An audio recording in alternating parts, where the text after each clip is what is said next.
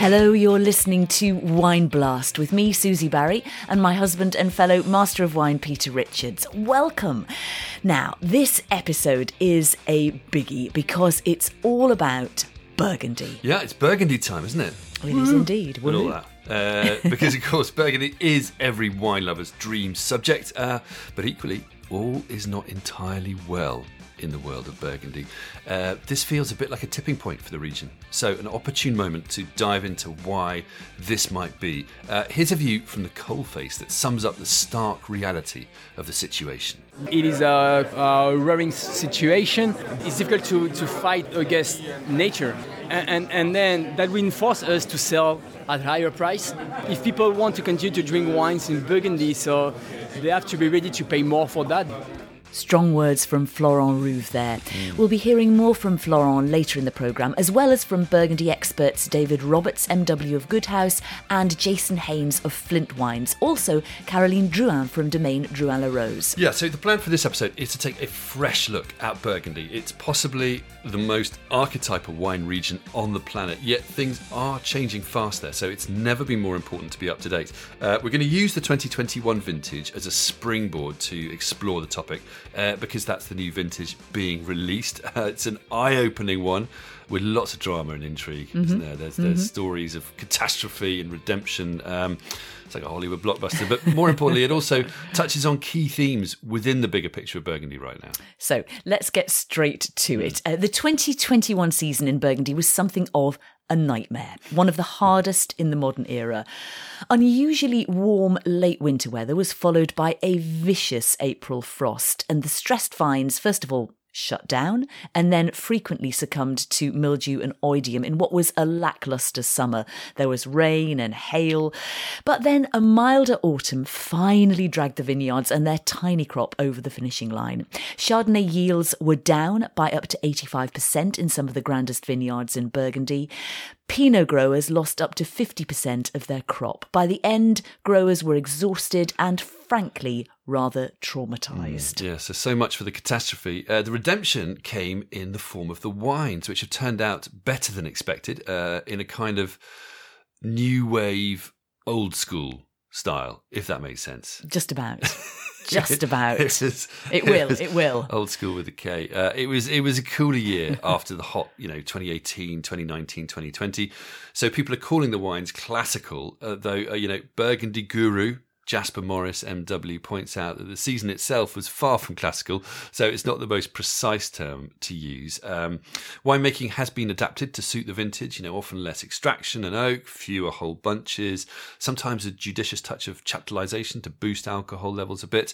Uh, and there are some really delicious wines, both red and, you know, if you, if you, can actually find them, whites too. Yeah, there are some superb wines. It's a style I think we can safely say we like. Yeah, um, that said, quantities available are tiny, especially at the top end, because the frost hit the best sites hardest mm. in 2021. Mm. Um, some growers didn't even supply tasting samples this mm. year because there just wasn't enough to go round, um, and several merchants cancelled their Burgundy 2021 tastings for the same reason, which yeah. is highly unusual. Yeah, mad, and what this means, of course, is that prices, which were already high, have gone up again. Um, some have actually doubled in real terms, haven't yeah, they? Yeah, and all of this is leaving ordinary Burgundy lovers like us, and, and most probably you, scratching our heads, thinking, "This is all a bit bonkers." You know, Burgundy is now officially bonkers.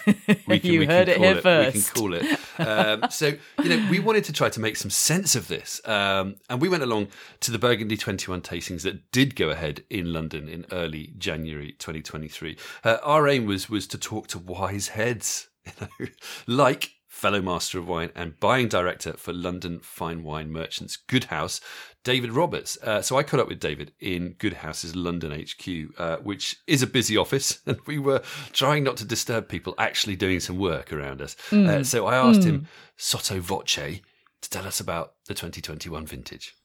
I think 2021 uh, vintage in Burgundy is, is, quite remarkable, really, because without a doubt, it was the most stressful vintage I have come across for the growers and what they have done and the work that they put in throughout the year. It's quite incredible to see the quality at the end of it. Um, you know, I think that, um, after the devastation of the frost, which everybody's talked about um, uh, at the beginning of April, I mean, the vines uh, first, they were just incredibly stressed. I mean, all the growers just talk about how, you know, the vineyards were brown, you know, across the board for about three or four weeks. The vines just sort of shut down. Um, and growers had never seen this before and they didn't know what to do. And then following that, um, you know, the, the climatic conditions in the early summer, they were challenging. Um, growers knew that they had very, very little crop. It was going to be an incredibly small harvest, but they had to work rigorously and probably harder than they've ever done before to protect their vines. Um, one from the stresses from the frost, but also the difficult humid conditions during, um, particularly June and July. But I think you know that was very demoralising for the growers. But um, in the end, it's come through, and it's an absolute credit to the growers what they've done. I've loved tasting the um, the red wines. I think that it's sort of reminiscent for me of my early days in the wine trade. You know, going back to to the nineties, where we've got wines which have got lovely elegance, lovely refinement, beautiful purity of fruit, particularly for the reds. They have a a terroir authenticity and low alcohols. Um, you know, many of the wines I've tasted are between 12.5 and 13%. I really can't think of a wine that I've tasted over 13.5%. Um, so that's just been an absolute joy. And the other thing I think that is the quality of the tannins. Sometimes you think that a, a cooler, later ripening vintage, the tannins can be a little bit um, tight and a little bit linear and firm. These actually are just beautiful tannins. I think that you know some of the hotter vintages we've had recently, you've had grittier, granular tannins. These are just so perfectly in balance. I like the acidity level. I think they're fresh. Um, so they're not powerhouse wines, but I think it's wrong to say this is a vintage, an early drinking vintage. Yes, there's an approachability to them, but actually it's like everything. If the wine's balanced when it's young, it's going to be balanced when it's old. These will keep, and I think they'll show stunning aged Pinot characteristics. Um, they really will do so. Um, that I like. The white wines um, are very different in style to 2020. They're fresh, they're vibrant. You know, there is next to no white wine at all. You know, many of our growers are talking about you know, 85, 90% down. You know, Jean-Philippe Fichet talked about one of his cuvées in Meursault, which he would normally produce 35 casks, and he's made four casks this year. So that just puts it into perspective. Um, I think that in general, there's, you know, nice, um, nice balance, nice reflection in general for the appellation. They don't necessarily have the density of a great vintage, but it's a very nice vintage. I think the vineyards that were really impacted by the frost, possibly the yields are so small that you know it's inevitable that some of that terroir authenticity has been lost because they're so intense. But um, I just think that it's so exciting considering everything that they were faced with that they've produced wines um, that have surprised the growers and they've surprised us. And it's just so lovely to, to have them to taste. You talk about short supplies. Talk to me about pricing this year. What's happened on that front? I think pricing it's um, it is domain by domain. It really is, and even within domains, um, it's uh, vineyard by vineyard. So you could have a prestige uh, vineyard, and particularly, I think that the problem is that uh, if you're in the red wine producing areas, that your Grand Cru vineyards were impacted more by the frost than the, uh, the, the, the, the vines on the plains. You know, and that's inevitable because the reason why they are Grand Cru or they're a top Premier Cru is that historically, uh, in previous centuries, they were warmer locations. They ripened in these traditionally cooler years, so you got better quality fruit. Sadly, in 2021, it was the warmer locations where the budding started earlier, and they were the ones that were impacted by the frost. So, um, you know, you will see that for Grand Crus, there is so little. Market demand is is where it is. Negociant prices, you know, what they were prepared to pay, domains for Grand Cru were at the highest they've ever been. Um, land values are extraordinarily high. So, you know, at that, uh, at that level, we are seeing significant price increases. Um, but there are others where they're sort of being sort of more sensible. Some growers are saying that um, they've they have put their prices up this year, but they'll maintain them next year. Um, but you know, there are price increases across the board, and you know when you know you look at the volumes that we're getting. I mean, you know. Um, you know, I was prepared to see allocations down, but I've been aghast to see how little wine there really is, you know, and so we have to accept it. And, you know, demand for Great Burgundy um, has never been higher. It is a worry. I mean, you know, we can't hide that fact, you know, that, um, you know, Great Burgundy is a real luxury now. And, you know, as a wine lover, you know, there is a worry because how do the next generation or the uh, people who just want to drink nice Burgundy, it's tough. But we're trying to find quality white and reds from these areas that, you know, the Côte Chalonnaise or northern southern Côte d'Or and up in the Haute Côte um, where there is there is value, so that still true Burgundy lovers can can buy wine and affordable wine. Mm. And you talk about uh, moving into more, so, say, satellite areas, but maybe which haute côtes which weren't considered in the past to be great quality. Do you think with climate change and things warming up, these areas which were maybe a bit cool before are starting to become better and better quality as well as offering affordability?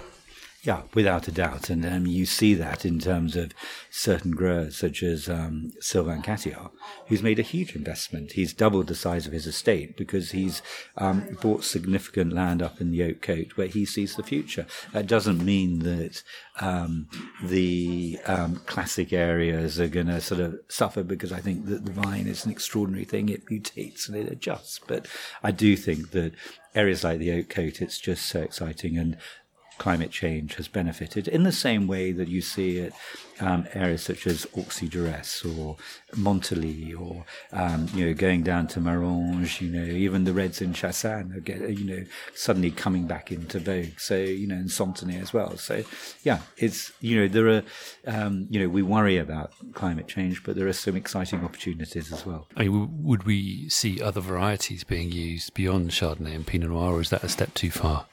I'm sure people are going to experiment. They they they, they have to. I mean, I think the, great thing is that wine growers, winemakers love experimenting. They're passionate about it, so they will try. But um, I really do think that both the Pinot and the Chardonnay, you know, they will they will adjust, they'll mutate, and um, so. But I, with, inevitably, people will try. Um, different varieties at the moment, but I, I, suspect that the real impact might sadly be after my career's over. It'll be for the next generation who will see the joys of other varieties. And if we do see those, which ones would you think? Which ones? Which ones would you go for? I don't know. I think that um, you know it, it, it is interesting to see. I think that it's very interesting to see what a lot of the Côte d'Or producers in the Côte Nuit, they're all investing in Beaujolais at the moment. They clearly see, you know, Gamay and they're trying to adjust the winemaking process for Gamay. Um, and um, so making Gamay in the same way that they vinify um, Pinot Noir. So I think that, you know, if that's successful, they're inevitably going to say, well, look, maybe we should try that. You know, and, and, and logically, um, I think that um, you know you could see some of the sort of the um, the Rhone Valley varieties sort of moving northwards. Whether I'm not sure whether many Burgundians are ready to experiment with um, with Italian varieties, but you know who knows? I mean, you know Nebbiolo, it could be interesting. You know, who knows? I mean, we'll we'll see. Yeah. Burgundian Nebbiolo. There's a thought. So finally, David, could you sum up the 2021 wines, both white and red, in just a couple of words each? I think red's uh, purity, uh, elegance, and terroir expression. Um, I think for the whites, um, bright, vivacious, and dynamic. David, thank you very much indeed. Okay, all right, pleasure. Thank you.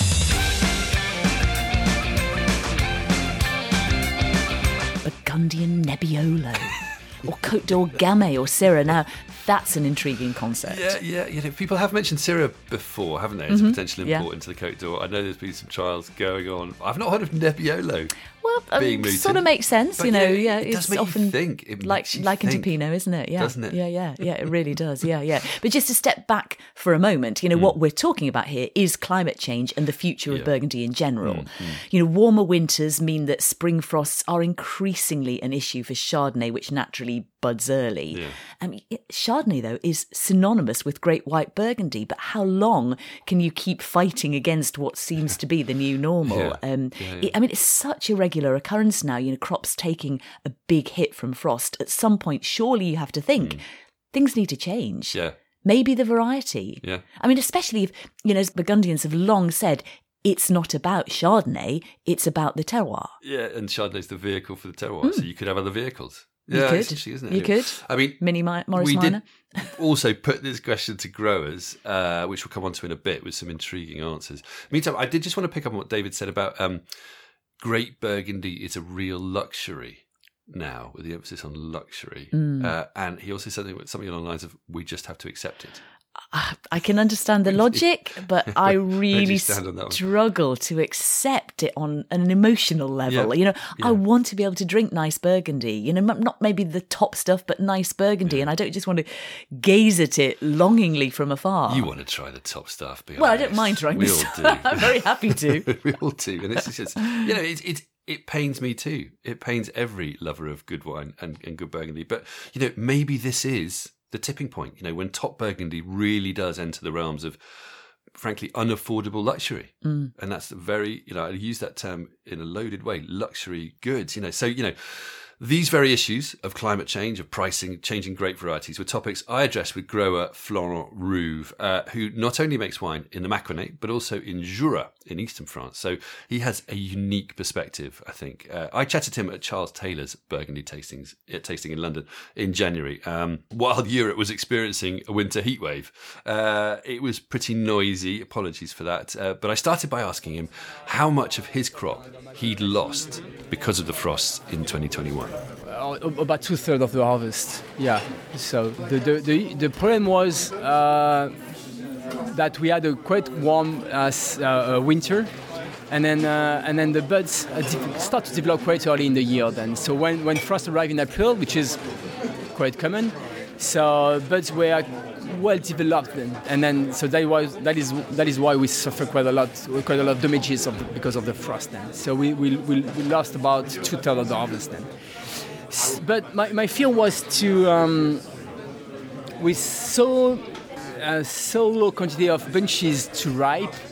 Uh, if we had a warm summer than in 20, for example, my, my, my fear was uh, to obtain very very high well grapes with, with very high concentration uh, and with very low acidity then. So and then finally to obtain a vintage both rare and not so balanced then. But thanks to well, nature is not so bad sometimes, and then and then summer and, and spring were quite uh, rainy and cold, and so finally, even if despite of the low harvest, so we had very well balanced juices then. So with acidity, crispy, refreshing Chardonnay.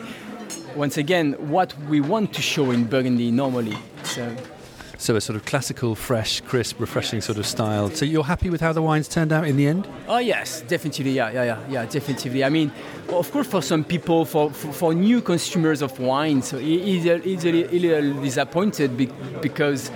Uh, uh, compared with 20, for example, the structure is much much more austere. Um but uh, for me, it's a classical vintage, and then it is what I've.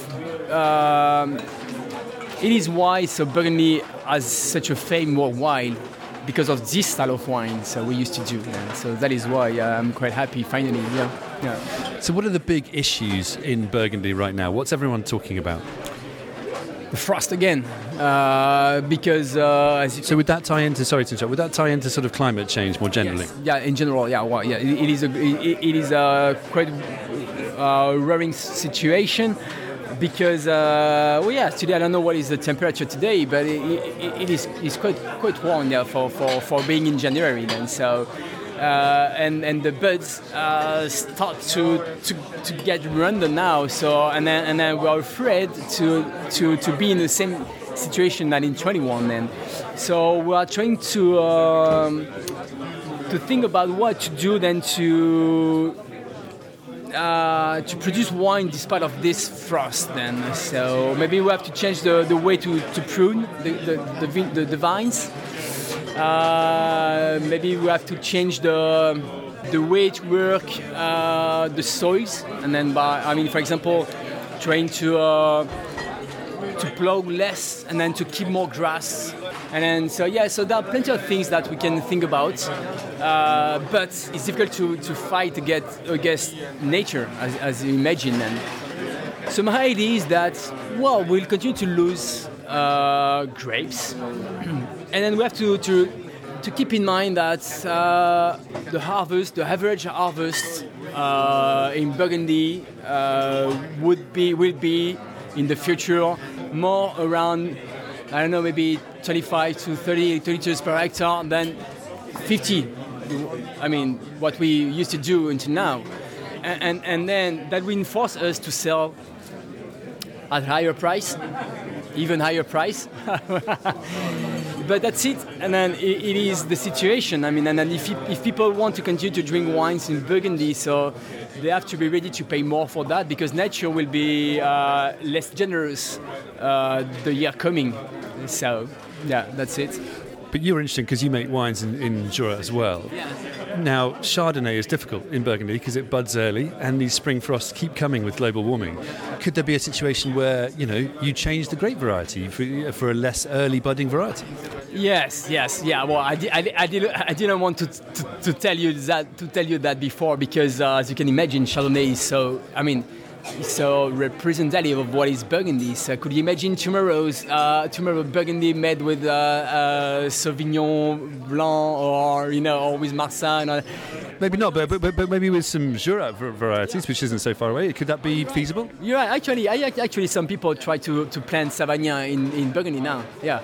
Uh, people are planting it. Yes, yeah, yeah, yeah, yeah. Because uh, why not? I mean, of course, we, we have to be um, open-minded to face this situation, of course. But uh, yeah, it's difficult to imagine Burgundy without Chardonnay, and and and, and, and I think that first, before imagining planting new varieties, so I think that we have work to do with Chardonnay first. And then, uh, and then, if, if there's no choice, so we had to change then the grape, of course. But uh, yeah, finger crossing that that that uh, well, this global warming will be stabilized a little bit this year, and then and then, and then we'll be we'll be able to continue to produce Chardonnay. And as I told you, we have to uh, to make our calculation, uh, and then to to think with uh, average harvests and then and then not a normal harvest. Let me explain. For example, 22 we had we had a good harvest, good crop. But I will uh, surely not reduce uh, my prices uh, despite of the quantity available because I hope I hope I'm, I, will I will be wrong. But considering the the, the, the, the winter we have, I'm afraid that in, in, in, this vintage we had frost again. Then so and then that is why I told you that we have to think about yeah okay average of vintage of of, of, of yields and not not normal yields uh, that will be that will be due each year then so Florent, thank you very much indeed. well thanks to you and then I hope that you will, underst- you will understand my English because it's quite poor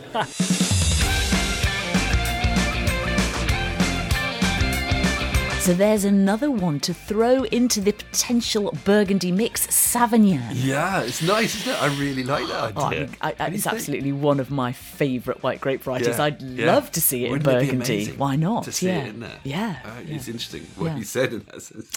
But really, I think the, the key point Flora is making, they'll probably stick with Chardonnay Mm. and accept that some years they're going to take a hit on production quantity because of climate change and frosts. So as a result, their commercial approach will be to keep prices high to offset those losses.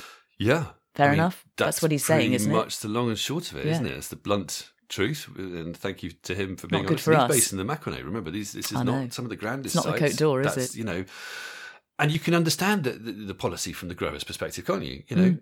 uh, I suppose it's just it's just sad. You know, this is the world we live in now. Uh, the, the, world of climate change, uh, you know, and, and, of sky high prices for some wines, particularly those in classic regions, which then become only available to the seriously wealthy. Yeah, yeah, and and quite a few merchants we spoke to this year said they were, and I quote, amazed mm. that people were accepting these seemingly annual price rises, didn't they? Yeah, um, yeah. And even they were questioning how long this could just keep going. Mm, mm. Um, Jasper Morris said this is a problem. Can't see how this vintage can justify, and what he meant the, the mm. was the steepest price the the price rises, yeah. and and he also said Burgundy has to be really careful. Do you know? I can, I really agree mm. here because I suppose the point he's making is this is a sort of lighter style of vintage. It's yeah. most people are saying it's not going to yeah. age. It's not a blockbuster. So to charge really, really high prices really for a vintage sky high prices, not the but most. Do you know? Again, though, Burgundy has a magical appeal, and yeah. people will want to keep on those allocation lists. Mm, so I think it just seems that maybe people are prepared to buy one or one or two or three bottles for the same price, excuse me, that they used to get 12 or 6 or 12. It's almost a form of self delusion, isn't it? I'm getting my burgundy at the same price. You're getting one bottle yeah, where you've got 12. Of, yeah, yeah. and the issue is scarcity, isn't it? And of that's course, why course. Burgundy, you know, can, can do it. And and that's of course increasingly fueled by climate change. So it's it's a vicious circle, isn't it? Mm. Anyway, you know, um, Burgundy's definitely making other classic regions look good value right now. And it's also spurring the quest to find good value Pinot and, and Chardonnay alternatives, isn't it? But we're, we're going to come on to that, aren't we? Yeah. Uh, we will, meantime, by way of brief summary at this stage, um, the challenging 2021 vintage in Burgundy, which was frost hit, then cool, has made some lovely, fresh, lighter styles of red and classical whites, but they're in very short supply and they're pricey. Uh, climate change means growing seasons will likely remain challenging and growers will keep prices high. Don't be surprised if other great varieties are trialled in Burgundy, but equally, don't be surprised if they just stick with Chardonnay and Pinot Noir. Yeah, so following on from the varietal theme and also looking to the future, I spoke with Caroline Drouhin, the ninth generation of the family estate Drouhin Laroze in Gevrey Chambertin. I asked her what are the big issues in Burgundy right now? each generation has a new challenge, and I am nearly 40. and so the issues for my generation, my colleague, uh, is to, to continue what we did since a long, long time, since long generation, because we want to, to continue this really traditional um, uh, job, and we want to continue to have vines and to have great wine uh, because um, now Burgundy wine are really well known and very famous all the world, in all the world, and so we need uh, to continue to have the perfect vine to respect the nature to, to, to do a great Pinot Noir with the different uh, problems of climate, problems of uh, yield, problem of yield. And so we, we have to, to, to find the good balance between the, the quality and the respect of the nature. And also the big challenge is to transmit to our children because uh, why we get up uh, each morning is because we want to continue and to give this passion and this job and our, our challenge to our children. Do you ever see um, a change from Chardonnay and Pinot Noir in Burgundy? Yeah, of course. We we uh, each year we have uh, um, more concentrate uh, Pinot Noir, more more elegant Chardonnay uh, due to, uh, of course, the climate, but also due to the culture, because now we we we, we try to have the perfect balance between the, the grapes and the, the energy of the vine, because we can't have a, a lot of grapes in in in vine. We have to manage this, so we reduce a lot the, the yield uh, due to uh, because we want to have the best quality, the best concentration in the grapes. So now it's each record. Uh, if we haven't damaged with the climate, we have perfect. Uh, regular grapes, uh, it's look uh, jewelry. Just thinking about Chardonnay and Pinot Noir, can you see a time when those grape varieties won't work anymore that you because of the climate and getting warmer are you going to have to look at other varieties? Yeah, of course. There are, as I said, uh, we have interprofession who who help us uh, um, and who try to, to find new new selection perhaps or new uh, uh, new opportunity with other um, variety. But for the moment, uh, I trust in Pinot Noir and in Chardonnay because the nature have the powerful to adapt uh, and to continue to to move with the different problems uh, of climate and uh, and so uh, when there are Pinot Noir everywhere in the world and sometimes in really hot region and uh, we they can produce really good Pinot Noir. Of course, the, the, the characteristics are a little different than our Pinot Noir actually at this time. But I, I, I imagine we can continue to to have the same variety, and we will adapt uh, this variety to the new challenge. So, when you talked about um, passing on your vines and your vineyards and your traditions to your children, what do you think the future holds for Burgundy? I would like to have the answer. it's uh, we don't know what what will be the, the, the, the, life of our children and what will be uh, the, the, the, wine, the Burgundy wine uh, in the future. But I hope they will have the same quality of life than us. I expect for them to have the same, uh, um, the same customer, the same market, and the same product because we are really, really lucky with uh, with the Burgundy wine and all this, the staff and the market and the customers. Caroline, thank you so much. You're very welcome.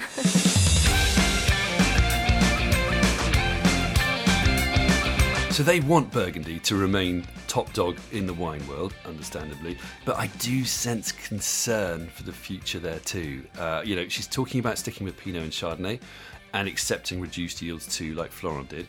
Uh, yes, of course, Burgundy can make warmer climate style of Pinot Noir, but is that really Burgundy? You know, and at what point will people simply stop buying because it's unaffordable and atypical?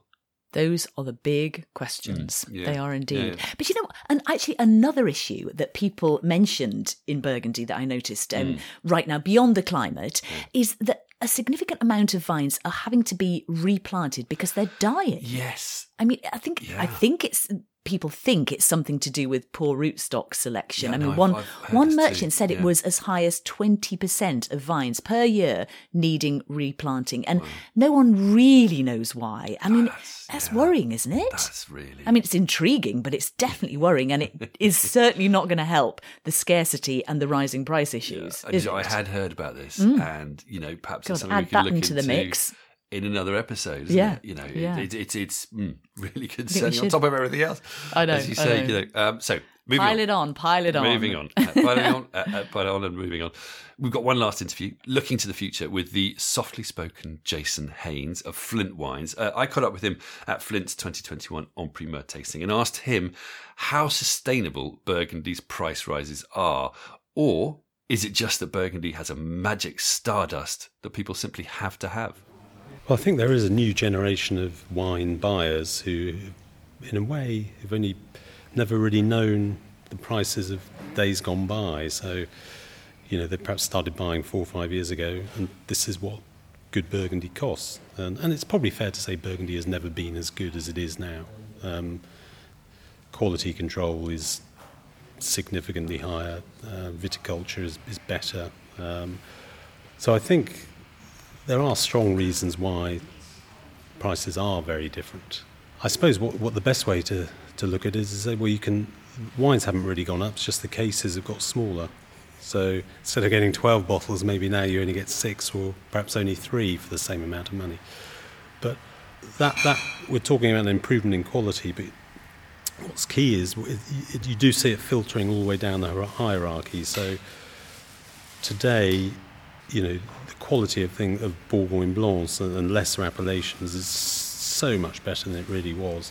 So you don't necessarily have to go all the way up to, to the really big names to get something of of high standard. And actually, I'd be very happy drinking a Bourgogne Pinot Noir, for example, if it's made by Christophe Roumier. So, you know, there are a little insight into your Tuesday night drinking habits, Jason. If, if only, but uh, you know, good winemakers, diligent winemakers, I think they they care about their, their lesser wines as much as their grander wines, and, and I think that if, if, if I was ever to give anyone a tip about what to buy, it would be buy lesser wines from, from better better producers. Climate change. It's on every. We're talking about it this vintage with the frost.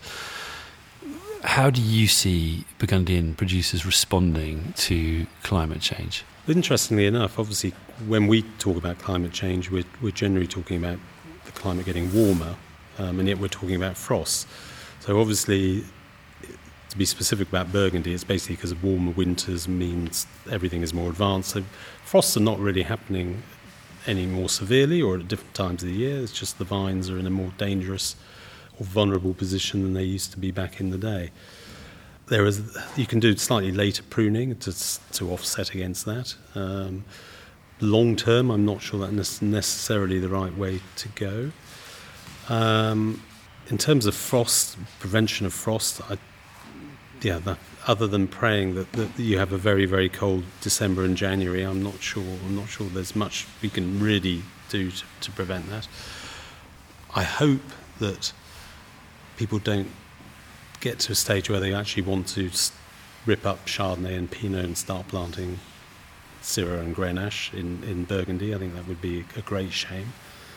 There, but there are, I guess, picking earlier will become, you know, the norm. I think the days of Burgundians being able to go on their August holidays is probably, for now anyway, a thing of the past.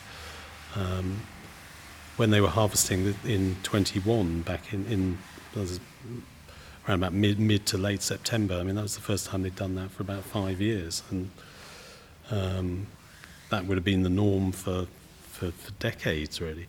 Interestingly, um, for a lot of winemakers this year, they probably, the younger ones, it would have been the first time they've encountered a, a, a cool, cool vintage where they would had to have done things they haven't had to have done over the last three or four years. It was the first time in their in their winemaking career.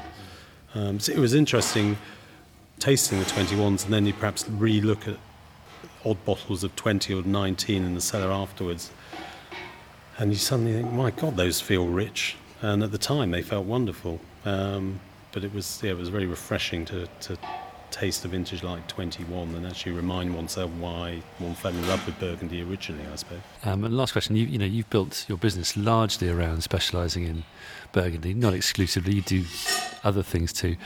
How do you see the future for the region? It's, it still feels very positive. I mean, something we've always wanted to do is try and find the next genius, if you like, young genius. Um, and you think, oh, surely there can't be yet another one out there. But they, they do keep cropping up in, you know, quite not quite like buses, but they um, there is always someone who comes out of the woodwork who's doing something really exciting, um, has an ambition and a passion and a, a work ethic that is just really impressive and is reflected in, in their wines very very quickly.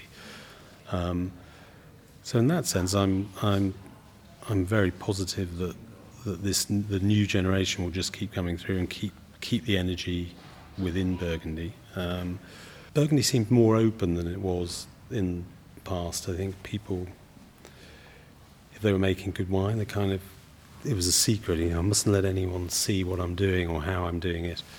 And there's much more communication now, much more sharing of ideas, and that can only be a positive thing. Jason, thank you very much indeed. Pleasure. Thank you.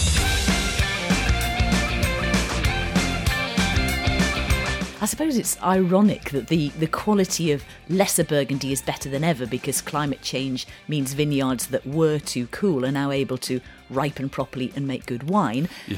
But at the same time, climate change is making top Burgundy ever more expensive and, frankly, unaffordable. Yeah, it's paradoxical, isn't it? It's, it's not a straightforward picture. Um, I mean, Jason's obviously positive about the future, you know, and it's certainly not all doom and gloom, is it? You know, there are some delicious Burgundies out there. There's loads of ambitious young talent. Uh, there's huge heritage there. It's amazing, but you know, you do worry, don't you? Um, mm. You know, for example, Jason mentioned they're looking at selling village wines to restaurants sort of over the next year at around fifty pounds a bottle which means £200 probably on the restaurant list. That's for a, a young, sort of lesser A village wine, Wine. not a Grand Cru, No, not a Premier so Cru. Sort of a Volnay or a Beaune or a At whatever. 200 quid a bottle. You know, and he did concede. He, he did concede that that, and I'm quoting, feels like quite a lot of money. Exactly. You know, and he admitted that was a worry for him. You know, as he, but you know, you know, more so than the tiny quantities of Premier Cru or Grand Cru that were going to go into a private cellar that some some wealthy person could Mm, afford. mm.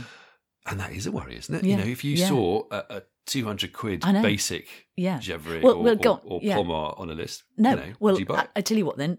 Back to the quest for alternatives. Um, Yeah, right now, Mm. we'd say that if you're looking for delicious Burgundian style Chardonnay and then, you know, Pinot too, Mm. you're looking for it because you, you simply can't afford 200 quid a bottle, you know, then I would say, and we I think we'd say, New Zealand and Australia have never been on better form, have they? No, this you know, very and, true. and we could mention a very long list of names, but I think, you know, picking out just a few, um, Kumeu River, Dog so it's Point. sort of Chardonnay type. Yeah, Chardonnay. Ch- well, mostly Chardonnay, I'd say here, but Kumeu River, Dog Point, uh, Vidal, Mm-hmm. Black Estate, Elephant Hill, they're all in New Zealand. Um, and in Australia, you've got Vasse Felix, you've got Tolpuddle, Mm. who also make sensational Pinot, uh, Leeuwin Estate, Shaw and Smith, Tapanapa, Ocean 8. Mm. So they're all making terrific Chardonnay. Now, it's not going to be cheap, but, you know, it's still It's an alternative, it? delicious alternative Chardonnay.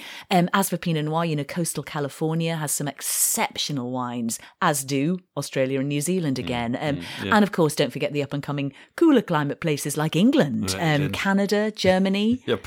And They're all- add sort of parts of South Africa to that, couldn't you? You know, uh, the, the cool South you come Coast, across those when you were Elim, there? Elgin, absolutely. Yeah, There's some really yeah. good, good, good stuff there. You know, Yeah. uh, although I would also say about all of these places, none of them are exactly cheap, are they? But They're not You know, cheap, but but maybe they're not going through the roof as well. Um, they're not, they're not yeah. expensive and getting more expensive. they're but, quite uh, they're quite reliable and, and delicious. They're worth you know. looking at, you know. Yeah, yeah. Anyway. Uh, I think you know. I think we could do another program. On I that, think we could- To be honest. we could do that. Why not? Yeah. That's- yeah. But that is definitely another program. We're Yeah. not going to do it here. We're going to keep moving. Let's not to do it now. We're here forever. So anyway, oh um, dear.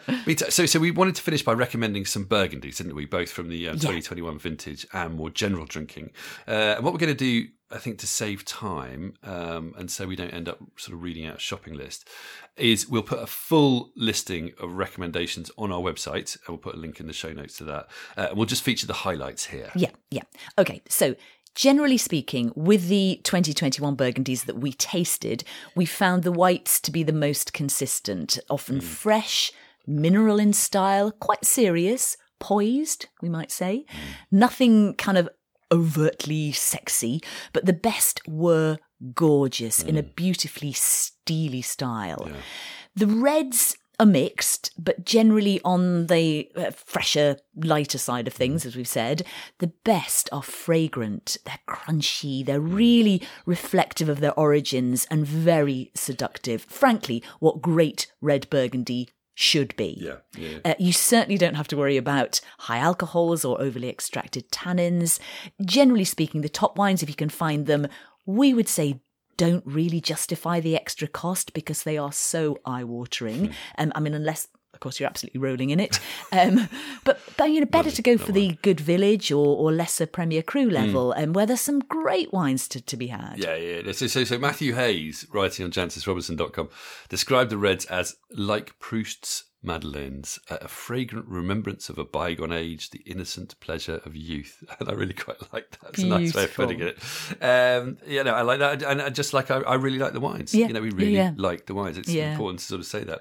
Anyway, so so for our 2021 vintage top tips, uh, all of which we bought, uh, our top three were uh, a white was Les Héritiers du Comte Lafon Viré Clessé 2021, which is about 28 quid a bottle. It's nutty and it's gorgeous white.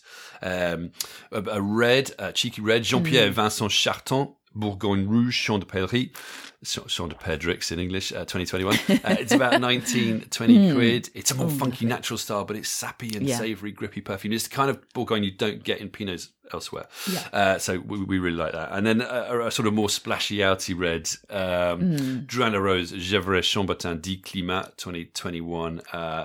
And that's this is not because we had Caroline on the program. We did, we we love that wine. Yeah, uh, yeah, yeah, sensational. yeah. I mean, it's splashy out for a- fifty-eight pounds a bottle. which is Whisper it. splashing out for us.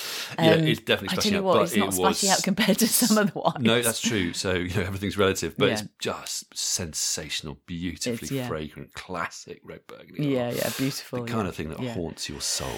Now we've said them, let's hope they haven't actually sold out. They probably have, haven't they? Um, anyway, moving on to more general recommendations, we definitely say, picking up on David Roberts' point, we're finding pretty good value in what might have been perceived as lesser or satellite Burgundian appellations. Hmm. Places like the Mâconnais, Haute-Côte, Marsannay, Santenay, Osy de Givry, Mercurey, and of course just the straight Bourgogne. But you do have to be led by the producer there. Absolutely vital. Yeah, yeah. And in terms of all recommendations, you know, and in terms of producers, it, it does seem like the most celebrated domains have almost kind of vanished, haven't they? They've been spirited off into the You luxury You just don't see them, do you? Yeah. You know, haven't they? Mm. And it's either newer names or more humble wines that are the ones you, you really need to look out for. Yeah, yeah. So a couple of tips are, uh, let's start with the white. Um, so Yeah. we've got Le Colin Bourgogne Chardonnay 2020. It's a great shout at £19.50 and that's at Stone Vine and Sun. Um, and then for reds, we've got Domaine Vaudoisey Bourgogne Rouge 2020 again. Uh, that's 19.25 at Private Cellar. And they actually have a white Bourgogne at the same price that's also very yeah, good, don't is, they? Yeah, yeah. Another red is Sylvain Patin Marsannay Rouge 2018, uh, which is around 23.50. Now, it was at the Wine Society. We're not quite sure if that's still available, Yeah, but it will uh, be somewhere. But hopefully, um, or another Marsannay, Domaine Derey Frères Marsannay Champedrix 2018 again, 23.50 at Lea and Sandeman. And we have checked. I mean, do uh, on Wine Searcher, a lot of these are available internationally. So you know, it is well worth searching for them where you are. Um, and and just to add, you know, we have been enjoying full disclosure a lovely glass of Burgundy while we've been recording this episode, haven't we? We have, You'd we be have. disappointed if we weren't. Uh, it is a cheeky uh, Verin twenty. 18 Domaine Trier. Uh, we'll put details of that uh, as well as a couple of other Burgundies we've been enjoying this month on our website. And that's where we must leave things. Um, so, by way of a super brief summary, Burgundy is getting ever more scarce and ever more expensive, as the 2021 vintage demonstrates. But also, as it shows, it is capable of a greatness and uniqueness that is still unrivaled in the wine world. Mm.